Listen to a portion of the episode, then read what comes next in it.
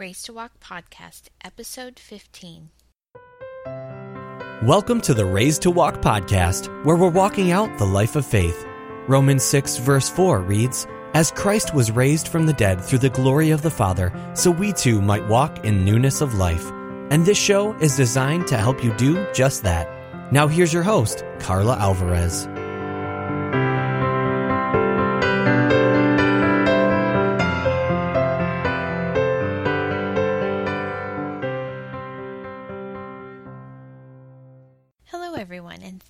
For joining me with for another episode of Raise to Walk. Today, I'm going to be talking about Christmas and its connection to candy canes and chaos.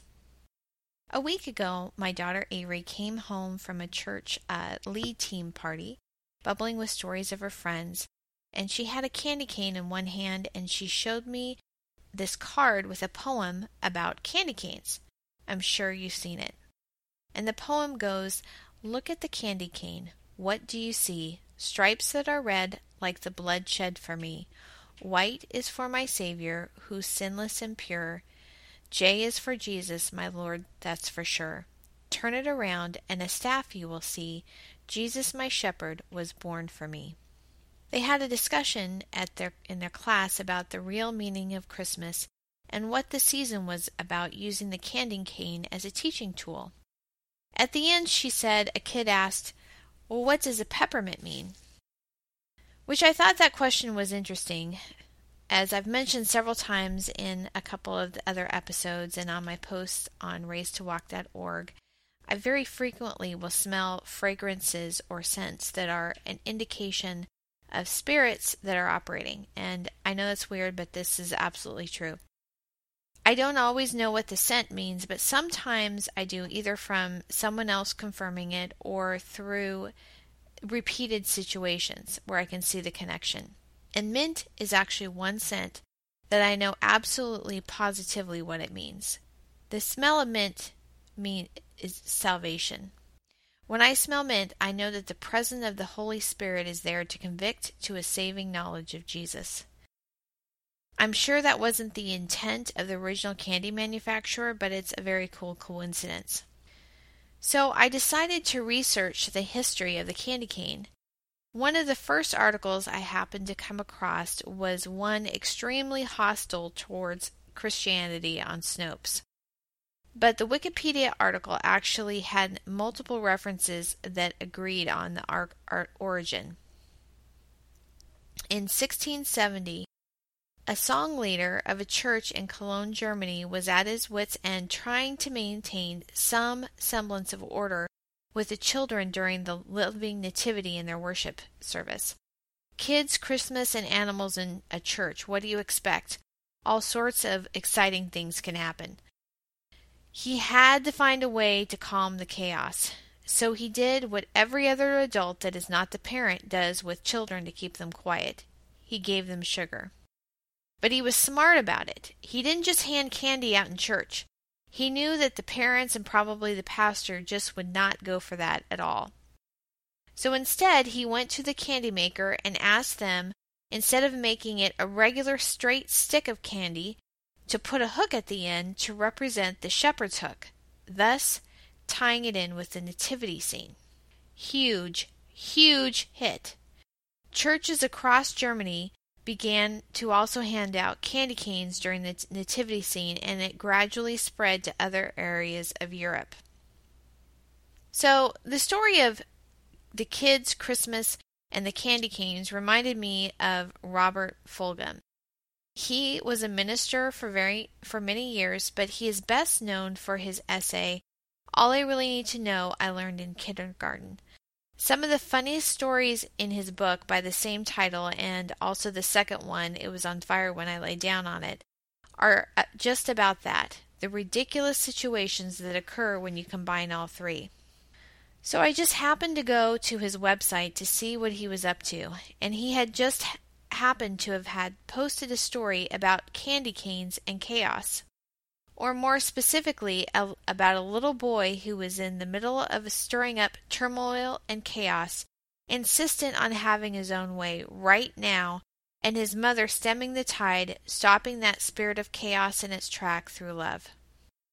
And he ends the account with this, and this is a quote from the story on his on his site. Bobby, you have earned a timeout. It's been a wild, stressful year for me. Not bad, just manic. Lots of big changes. Pulling a full load for a long way, leaving me physically and mentally drained and generally edgy. Ready to fall on the floor and come unglued in the cheese aisle.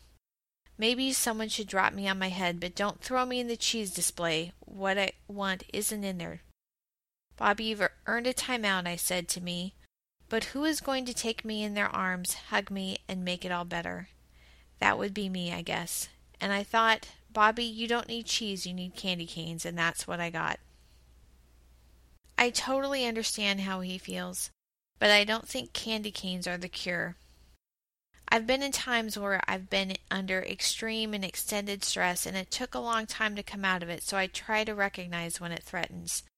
But it's easy to get sucked into things, overwhelmed with life, pulled into drama that isn't your own. Also, as Craig Reynolds said, who's my pastor in one in a sermon on the Beatitudes, when Jesus said, "Blessed are the peacemakers," he wasn't referring to those who sit passively by by not saying anything because they don't want to deal with the drama. We don't get kudos for saying peace, peace when there is no peace, or being codependent enablers. We are supposed to wage peace. There have been situations where I feel like I constantly have to fight against the chaos. But sometimes it gets tiring and overwhelming, and I wonder why does no one else seem to have a problem with this? Why is this just passively accepted? And I think that is the most discouraging part about it, because chaos is not from God. And that has been my lesson of the week. It wasn't until yesterday morning that I realized that it is isn't actually my fight because the battle is already won. I was listening to my Christmas playlist yesterday morning, and this ended up being my theme song for the day. The song that helped me realize that. And it's Baby Boy by For King and Country, and I'm going to read the, the lyrics. If you told me all about your sorrows, I'd tell you about a cure. If you told me you can't fight the battle, there's a baby boy who won the war.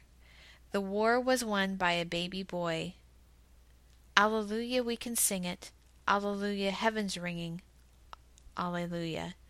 Endless hope and relentless joy started with a baby boy. Oh, before that silent night, no Savior and no Jesus Christ. The world cried out so desperately, and the baby boy was the reply. Yes, heaven's reply was a baby boy. Alleluia, we can sing it. Alleluia, heaven's ringing. Alleluia. Endless hope and relentless joy started with a baby boy.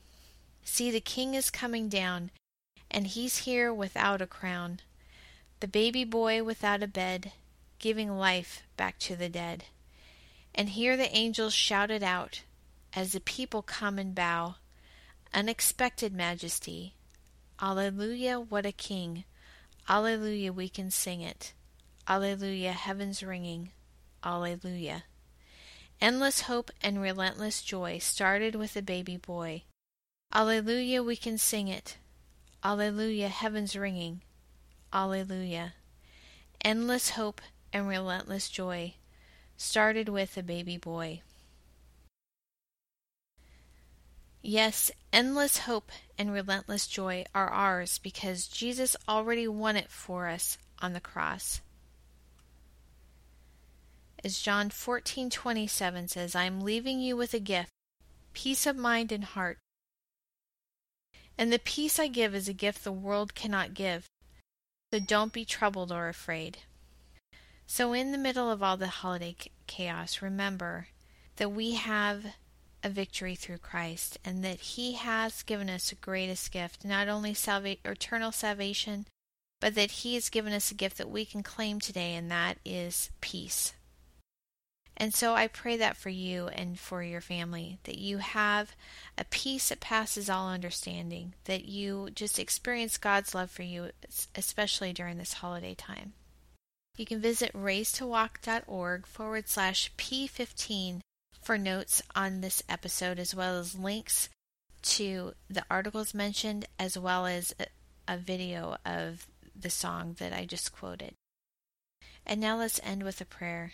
Lord Jesus, thank you so much that you came and died for us, that you came so that we could have our peace, that we could experience your shalom, that peace that passes all understanding, that you were beaten so we could have that peace.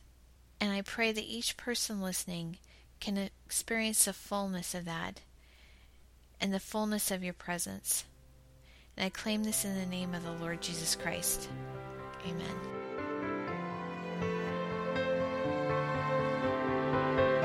Thanks for listening to the Raised to Walk podcast. We'd love for you to continue to walk with us, so head over to raisedtowalk.org slash news to get free updates. Have a blessed day, and we'll see you next time.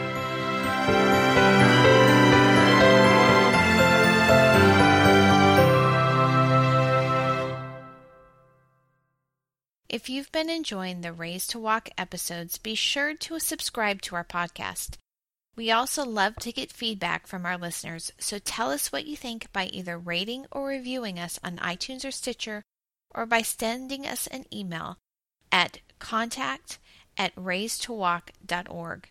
We're excited to have you join us again next time for another episode of Raise to Walk.